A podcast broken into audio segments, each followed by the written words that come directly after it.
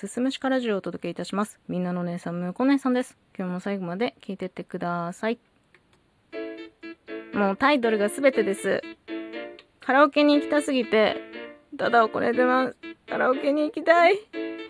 もともとね、主人と二人でカラオケにはもう最低でも月1で行ってたんですよ。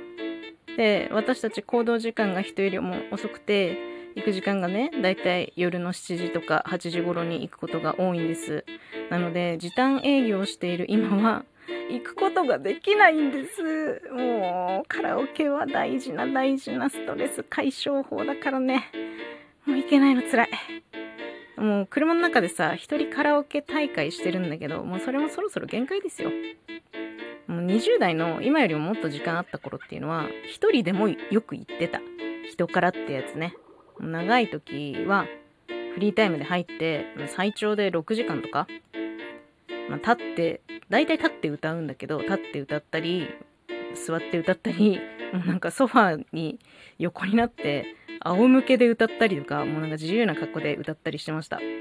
その時は歌いたい曲リストも作ってて、もう覚えたての新しい曲をバンバンバンバン練習してましたね。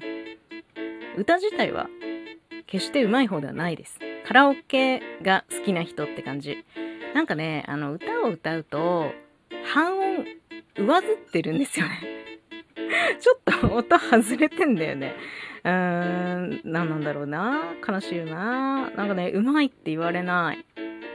なんかすごいねって言われます。あの、パワー系っていうジャンルで呼ばれてました。うん、なんかね、地声もこんな感じだしね。そう、地声も低いんですよ。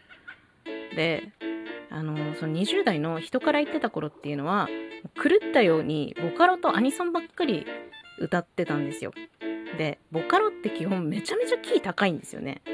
だから、それを一生懸命出してたから、音域はもしかしたら広いかもしれない。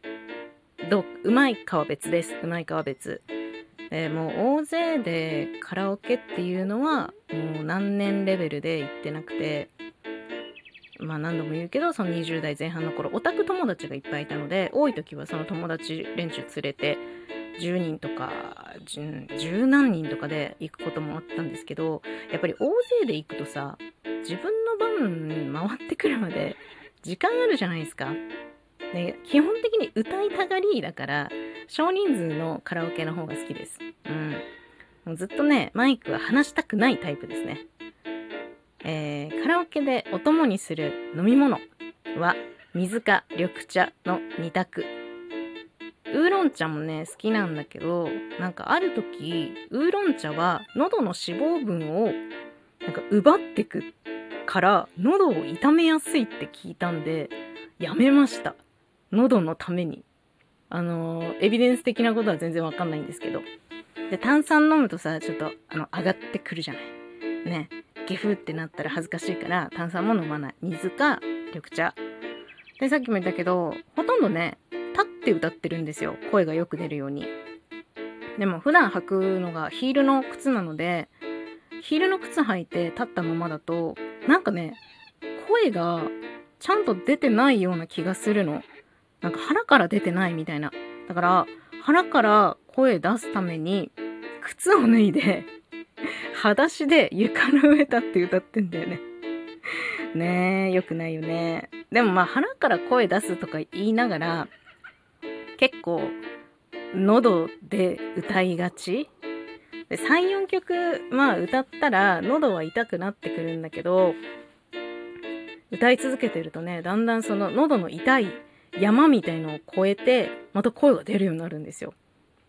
主人とのカラオケはだいたい1時間でやめてるんですけど、っていうのも、主人がね、後半喉ガラガラになっちゃってね、なんかダメなんです。歌ってくれなくなっちゃうから。なんか主人はね、その喉痛い痛いの山を越えないんだって。なんか私はもうカラオケしょっちゅう行ってたから、カラオカラオケ菌みたいのがついてたのかもしれない。ねいや、今もう歌いたい曲いっぱいあるので、早くカラオケに行ける世の中になってください。本当に。当に。もうデモを起こしそうなぐらいカラオケに行きたい。誰に言ったらいいんですか、これは。いや、大きな声出したいっすね。あー、カラオケ行きてカラオケ行きて今日はカラオケに行きたい。